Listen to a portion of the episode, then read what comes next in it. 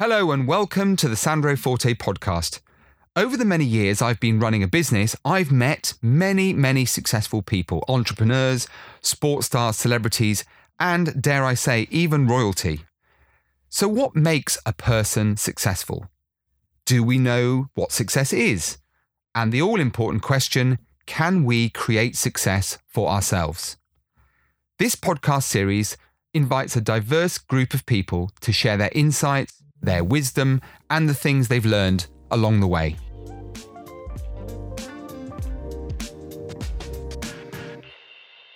Today, I'm joined by English cricketer Peter Trego to talk about his incredibly successful cricketing career that has spanned over 20 years and has also led him to becoming, well, something of a TV presenter and personality in more recent years. Well known for being a great all rounder and a flipping good bloke, Peter left his Somerset team last year and is currently signed to Nottinghamshire. I'm not going to tell you any more than that because Pete and I go back an awful long way. Dare I say, I've even faced uh, his bowling on one occasion. I think it was a charity thing that I was stupid enough to face an 80 mile an hour delivery. Uh, but Peter Trego, Pete, really, really, uh, what can I say? Welcome to the Sandro Forte podcast and thanks for finding the time, mate. Thanks for having me, Sandro. Yeah, um, always nice to catch up. And yeah, we go back a long way, mate. I'm pretty sure um, 80 miles an hour is probably quite optimistic, but it was it was certainly one of my effort balls when I had you 22 yards away. I just I'm, I um, I think I connected with one from the six. The other five, I don't think I saw them. So it, it felt like 80 miles an hour, even if it wasn't. Um, so we yeah, do go back a long way. I'm going to embarrass you by telling you I watched you growing up. You know, you were a, a young whippersnapper when I was uh, already at the twilight of my cricketing career, if you can even call it that. So let's uh, let's help everyone listening, Pete, by first of all asking you to tell us a little bit about Peter Trego and, and your early life growing up, and in particular, when you discovered this love for cricket that has turned into a very, very successful career. Well, obviously, growing up in uh, in Weston-super-Mare, um, mother and father were sort of relatively sporty in their early days, but obviously when when I became sort of aware of things, they were certainly not particularly sporty. But um, I was lucky enough to have um, have an older brother, Sam. You know, we literally spent every you know waking hour playing some kind of sport. I mean, the majority of my my upbringing was um, was spent living backing onto Drove Road Rec, which for those who don't know, Weston-super-Mare is four hockey pitches and three rugby pitches, so quite a lot of land. And we would literally be out there. We'd make our own golf course. We'd practice being, um, you know, uh, rugby players diving into the try line, uh, football, hockey. We literally had every sport under the sun going. But actually, to be fair, not really cricket. It was only until um, I think Sam was probably about 15 when he had a really nasty accident at a local outdoor swimming pool and broke his knee because we were pretty much brought up to play football. And Sam had this nasty injury, no more contact sports. Sam took up cricket, got really good at it. And to cut a long story short, the jealous younger brother thought, I'm not having this older brother getting all the limelight. And I started playing at about 12, 13 and just just took to the game. I mean, there was no real technique to what me and Sam used to do. It was clear the front leg, hack the ball over cow corner as it's called, and yeah, somehow have turned that into a 20 plus year career. It's been um, it's been amazing, really. But like I said, massive credit um, going down to the fact that at the back of the house, and I had an older brother. I remember actually, uh, I think I was probably playing in that team when you, Sam, and your dad were all in that same side. It might have been on your debut, I'm not sure, but if not, then then shortly after. Um, at what point? Because I mean, the other thing that people won't know about you is that not only you a very, very good cricketer, uh, you are also a very, very accomplished golfer. Um, I'm amazed you never really played for the county, but um, a very, very good footballer could easily have turned professional at that. So, what makes you so unbelievably good at all of these things? And uh, you know, is it is it your opinion, Pete, that you're just born to be talented at these things, almost anything you turn your hand to? Or, and we'll explore this in more detail because I think there's an important message here for a lot of people.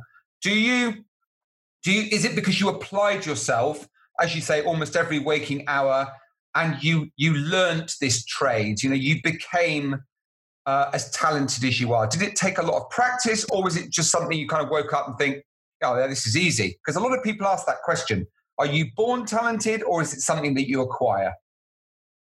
It is. It is really interesting, actually, and obviously just about to turn 40 and still playing the game you know i i am old enough and experienced enough now to be able to reflect on what makes a sportsman a sportsman obviously especially having two young sons that are interested in in different sports and one in particular on a football academy my eldest son's in this junior somerset team so i spend a lot of time thinking about this question obviously a very potted history of my sporting credentials. Obviously i've got down to near scratch with golf obviously my cricket career and i've played um, non-league football sort of um, uh, what's the what's the league called now? Vanarama South. So sort of semi-professional football I've probably made I I guess 300 appearances at that sort of level. So there is like a multi-sports accomplishment associated with what I've done but when I look into it and I try and advise other people it's like I, I do think that I think it would be wrong to say that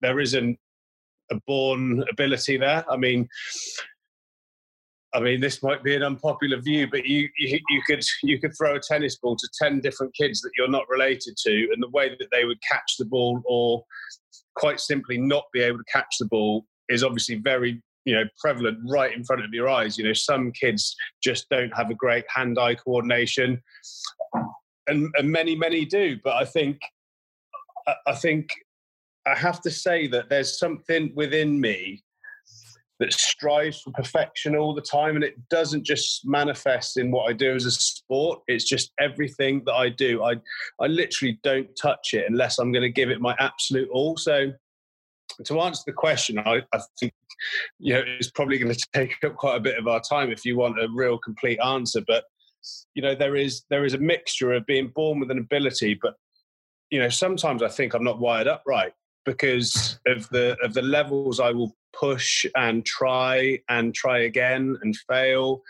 um, to achieve the sort of levels that I want to achieve. You know, like I said, I've I've never had to pay my bills playing golf, but you know the the time effort I put in just to be you know the best golfer I can be. It's not always about competition with other people as well. It's about me feeling like I am the best I can be at whatever particular thing I'm doing. And like I said, it's not always sport. I'm just I'm just internally driven. I think. I mean, so so I think there's like um, there's some sort of link between the two, and you, you you go through sort of the history of all the really top sportsmen, and I'll reference like a Don Bradman story, who's obviously known to be one of the best batsmen to ever play the game. I mean, there's a, there's a story where when he didn't have any mates to play with, he would get a stump and a golf ball and he would just tap balls up against the wall over and over again. And I, this is my biggest advice to any young sportsman is if you only do the sessions that are prescribed to you by your coach or your club, you'll only go so far.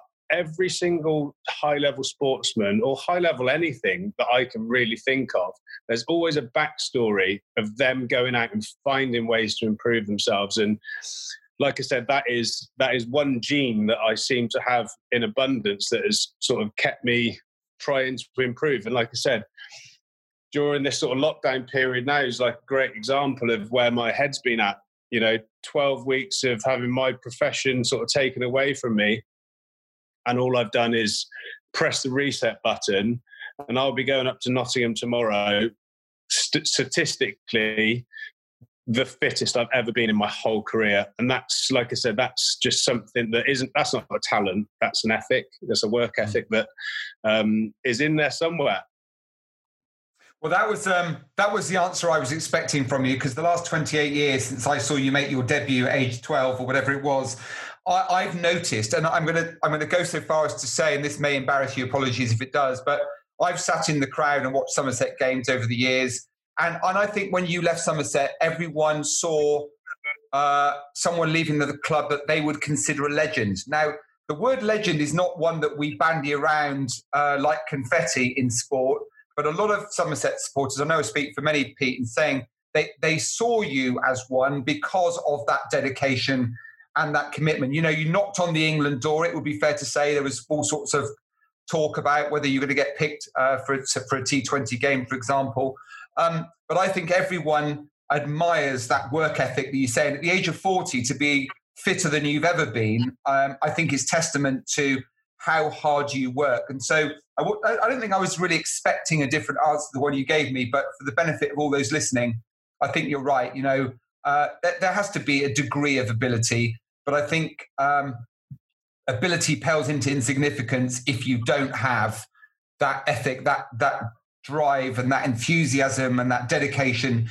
Getting yourself up an hour earlier, staying on the training pitch an hour later, um, and I think there's a there's a big lesson for a lot of people um, listening out there. So um, you know you've got a family, Pete, as well, um, lovely family, and uh, and therefore I guess as a as a sportsman still at the top of his game, how difficult is it for you to keep that kind of work life balance? Because that must be a, a common challenge for, for people at, you know, playing sport at a high level.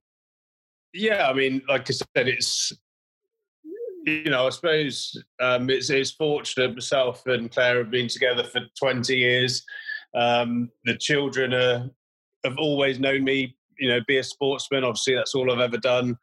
You know, they're, they're, they're kind of used to me being away for long periods of time. But obviously, as you know, you know, looking back a generation of sportsmen ago, I, I really don't. You know, you can see why the sort of um, family sort of breakup stats are so high because you know this day and age you've got Zoom, for instance, and and FaceTime and all these different ways of communicating and being able to see your family and your loved ones you know um, and, and it, even even with that kind of relationship from time to time it's it's tricky. You know i've had periods where i played as an overseas player for central districts where i was away for four months at a time. Um, you know there was a period in my career i think for seven winters i was away playing in different competitions you know and not just two or three weeks at a time we're talking like months at a time so it has its strain obviously so you know the support network you need from your family is is very important. And obviously, I'd go past just obviously the people that I live with.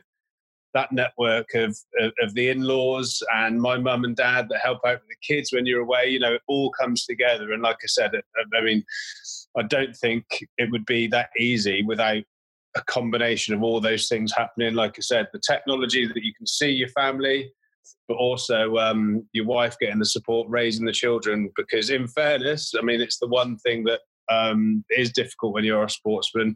If you are honest, you've been pretty sort of vacant for a lot of the uh, the nappies and the nighttime feeding and the school runs and all that kind of stuff. But obviously, that's um, that's the way this family ticks, and uh, we all understand that, and it kind of yeah, we make it work.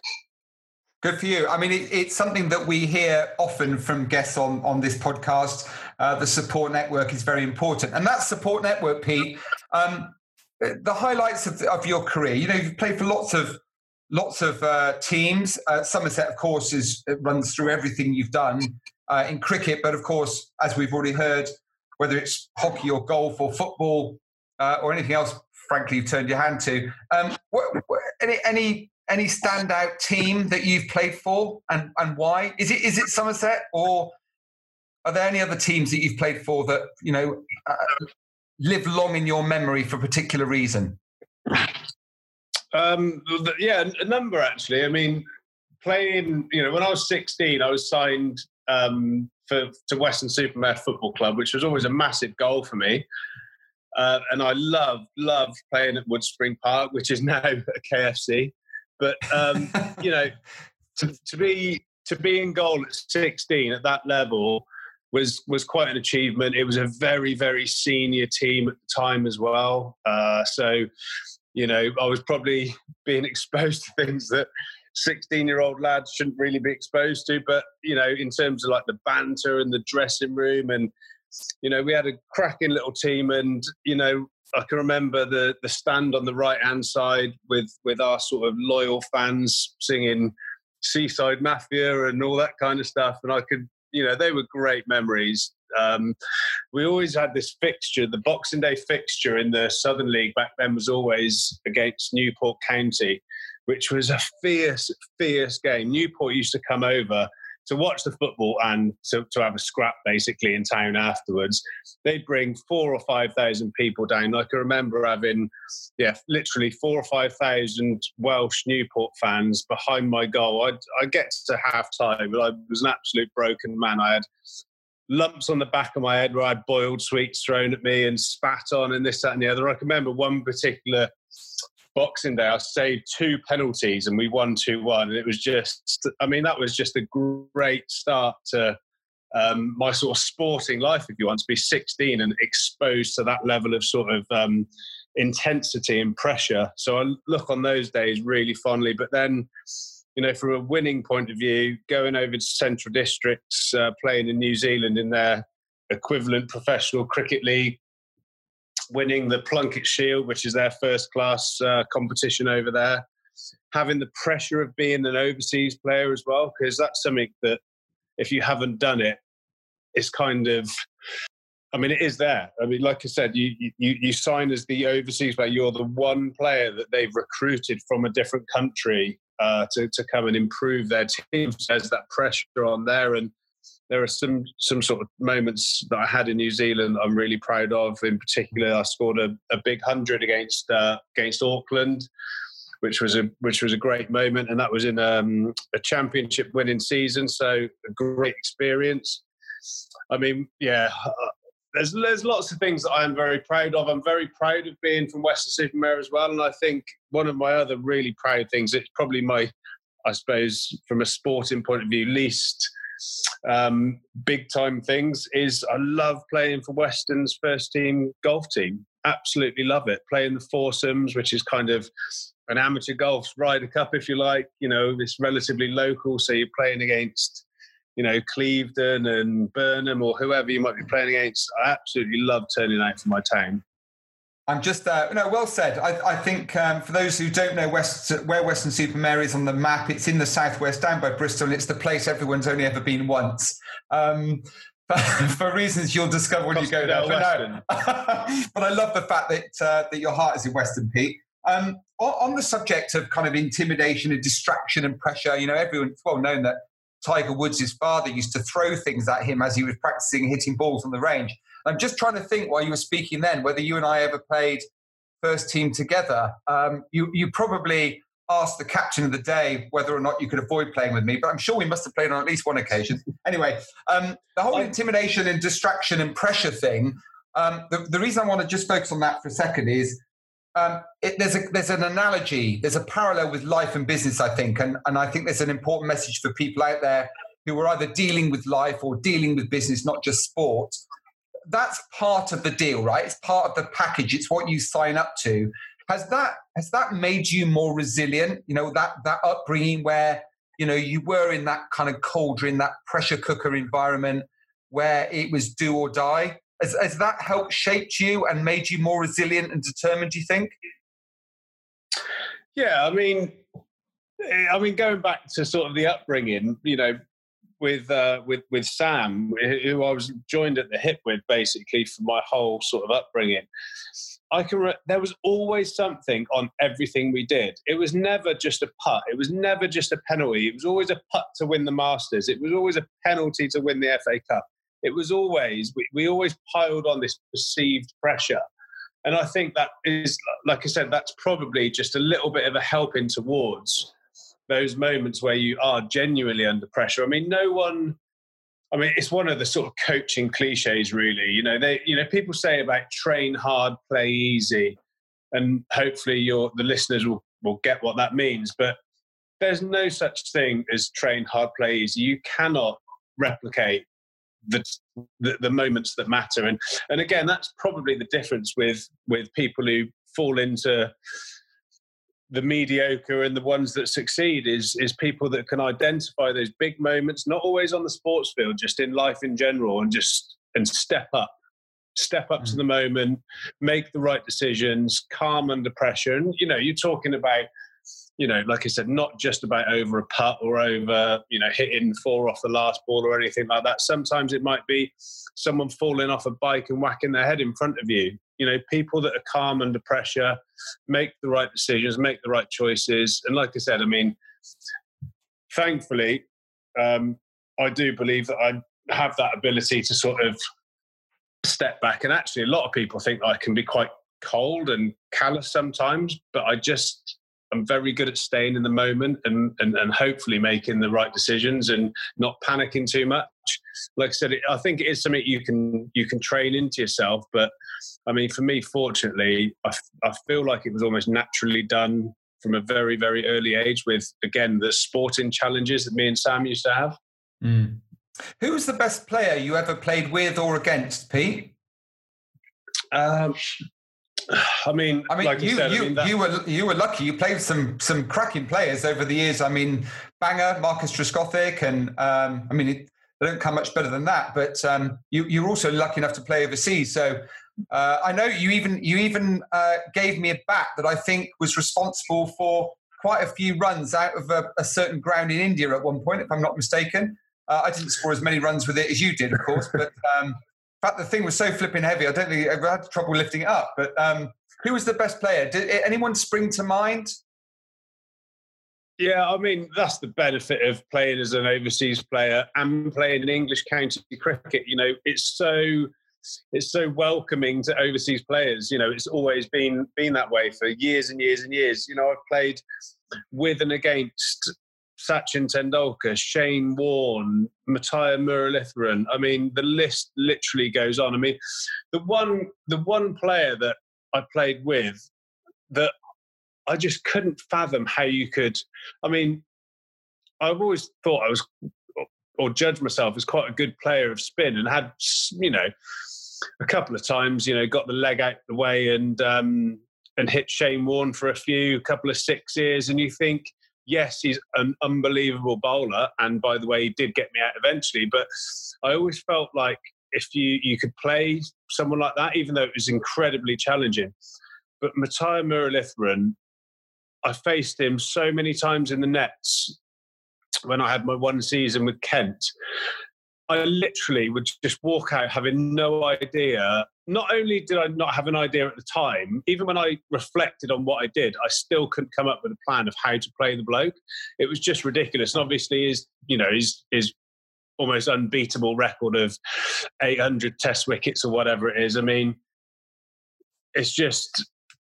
I mean, like I said, I, I just used to walk out the nets completely scratching my head. So, in terms of like overall record, I mean, there's obviously a bit of a contentious thing about his action, but you know, putting that to one side, he was ridiculously good. Well, I think the fact that he could do it, you've got to you've got to doff your cap, haven't you, to somebody who can do those kinds of things with his body. But nevertheless, um, and I think I'd rather have faced one of your deliveries than uh, one from him because I didn't have a clue either. I must admit, not that I ever faced him, but just just watching him, the guy could turn turn things sideways. I'm going to ask you before we close this off, and um, another sort of uh, five seven minutes. Um, You've said in the past that you fear. I wonder whether this is this is born from our days drinking cider down at Somerset. But you have said in the past that you fear a football hooliganism is creeping into cricket. Is that is that still your belief? And if so, tell me more about that particular that particular comment, Pete. Yeah, I mean, there, there are certain groups of, of, of fans at certain clubs that I think um, do go a bit over the top. I mean, I'm all for you know everyone having a good time, but you know we we've had occasions at Taunton where the the the we play Glamorgan, which is uh, only one of a, number of, um, of, of sort of negative memories I've had of of crowd where I, I'm pretty sure that it's the the Cardiff City football gang, if whatever whatever they call themselves, come out. They've sort of hijacked T20 as a reason to get hammered on a, a sporting event, and they came over and they literally caused chaos. They came over. It was a, it was a five o'clock start. They were in Taunton Town Centre setting flares off and causing chaos with the police at sort of midday. You know, cricket grounds aren't really geared up to cope with that. I mean, if you could imagine dealing with you know three or four thousand hammered football fans. So, I mean, that was that was something that I think the, the game needs to be aware of. But but like I said, it's it's one of those catch 22s. You want people in the ground, you want them having fun, you want them having a few beers, but there's always a line. I mean, football have obviously you know struggled with this particular issue for years and years and years to the point where you have to really police the ground and the and the surrounding area. I hope that doesn't happen, and that's kind of the only that's the only reason why I say that. I don't want to have to turn up to my cricket ground and there's 500 police that needs you know required to just just to get the game on. That's what I don't want to happen. Um, yeah. So I'm not saying it to have a go at people you know, going a bit over the top. But like I said, there will come a time where if town centres are cause, causing, you know, descending into chaos because of the game, mm. um, you know, it's just going to be a massive sort of expense to, to, to the game of cricket. And like I said, you've also got the dynamic of a cricket ground where you you'll have people taking things to that level and then a, a, a, a mum and dad and a 12 year old couple of kids. You, do you know what I mean? It's just like, yeah. it spoils it for them. And that's, that's kind of where, where I'm at because, you know, that particular day, there were some really, really upset youngsters, and that's what I don't want to see. Yeah. Although I have to say, isn't it great that um, we've seen a seismic shift in uh, in the followers of cricket? We've moved away, I guess, from that stereotypical. And sorry for generalising here, but you know the the, the gentleman in his 70s wearing his, uh, his hat and his shirt and tie in the middle of a summer afternoon. Um, we've got young families now, more and more young kids appear to be really enjoying their cricket, and that's, that's terrific to see. And I think T20's had a lot to do with that. It's the razzmatazz and the fun in cricket's, I think, being brought back, and, and long may that continue.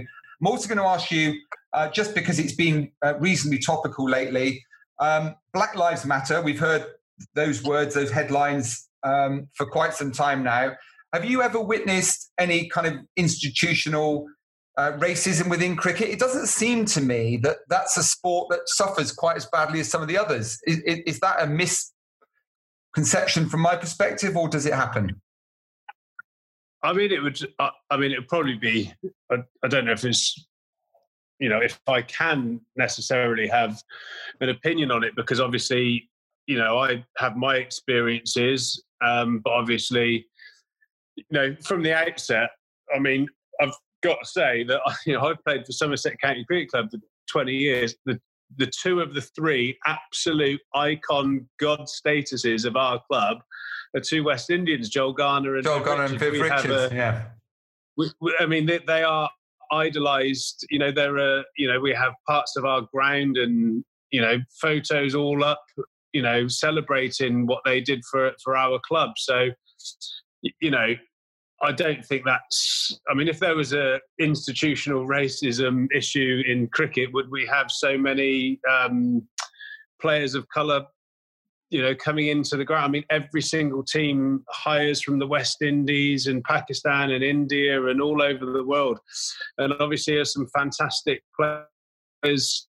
You know, playing for England, Jofra Archer, yeah. Tymal Mills, Chris Jordan, you know. Um, but then, you, you know, uh, uh, who knows? I mean, it's probably not for, not for me to say.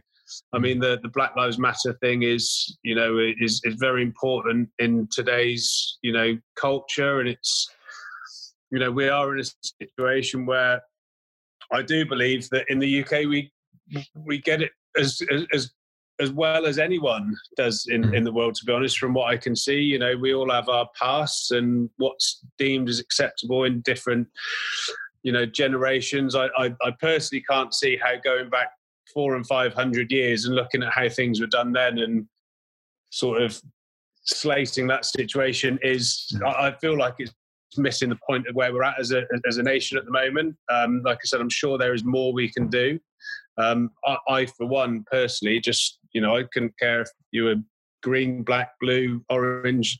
Does not bother me in the slightest. I mean, I treat good people like good people and bad people like bad people. That's my view on on life. Um, but like I said, I mean, it would be a terrible shame to to to hear that you know inside my teams I've played for that anyone's ever felt repressed in any way, shape, or form. I'm pretty sure that in my 20 year career, um, I can say that certainly in the Somerset dressing room, that wouldn't be the case. Yeah, well, let's hope. Uh, and well said, I have to say, maybe that, that very fair and objective opinion you've just given uh, reflects on the fact that you're now uh, into TV presenting. And I have to say, of all the people I, have known in sports, um, I, I, think you've got a fantastic career ahead of you, Pete, because uh, you are very articulate. Uh, you've got great opinions and, and you know massive experience over a very long period of time with a number of different clubs and different sports. So, um, tell us more uh, briefly about the the TV presenting, how the opportunity came about. Is it something you want to continue doing in the future?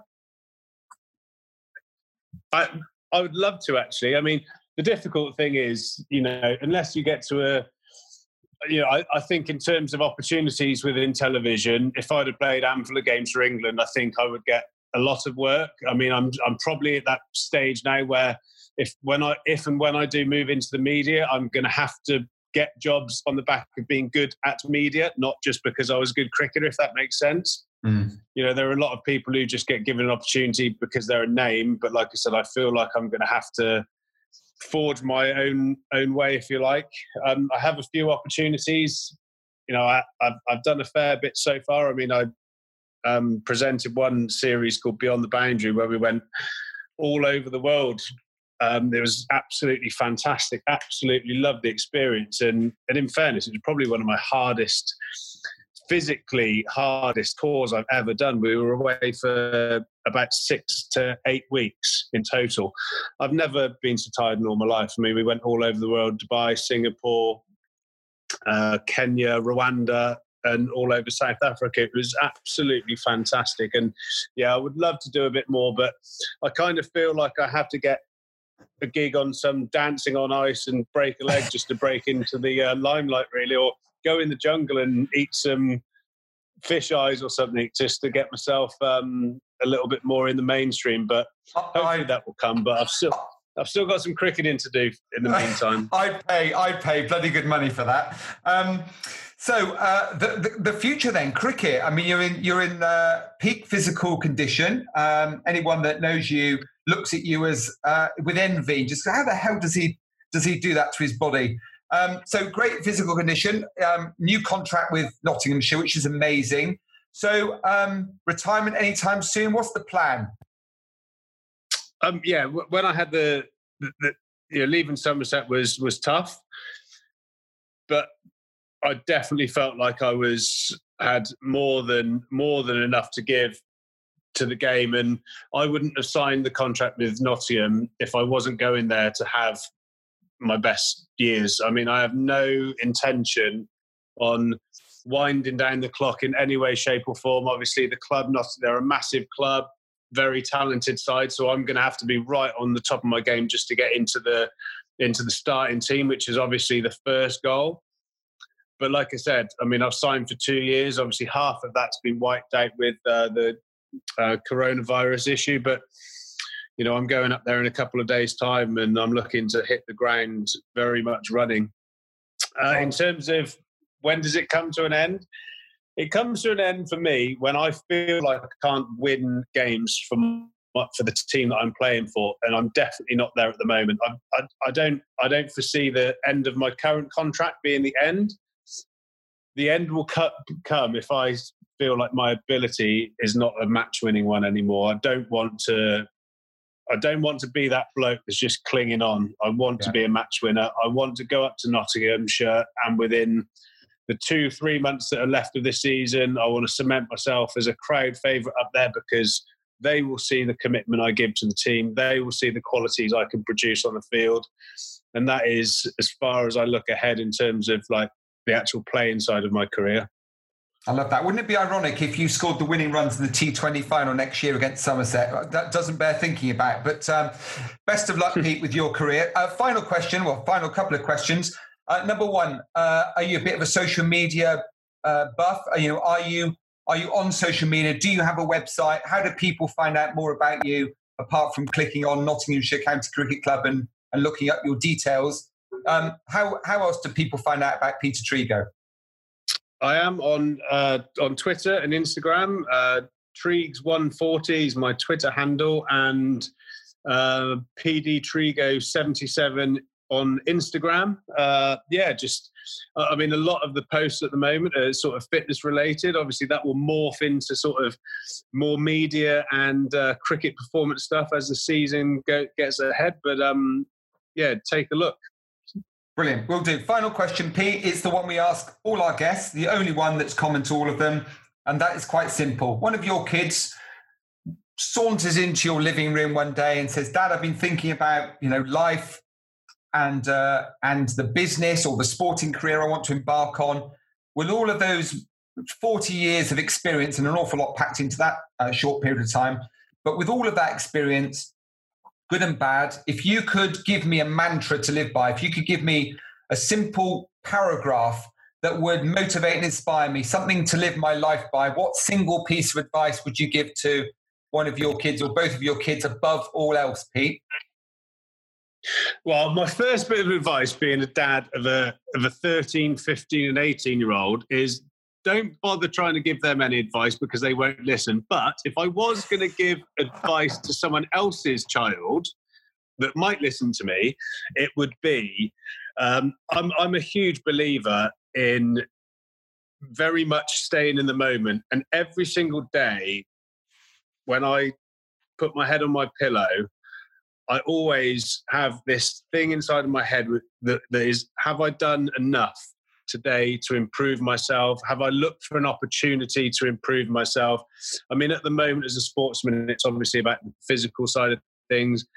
But I, I just feel like people that go out there and look for opportunities to be the best they can be on every given day are the ones that sleep the best, eat the best, are the healthiest, and the achievers. So that is that would be my my life advice to live by every single day you wake up, find a way to be better than the day before.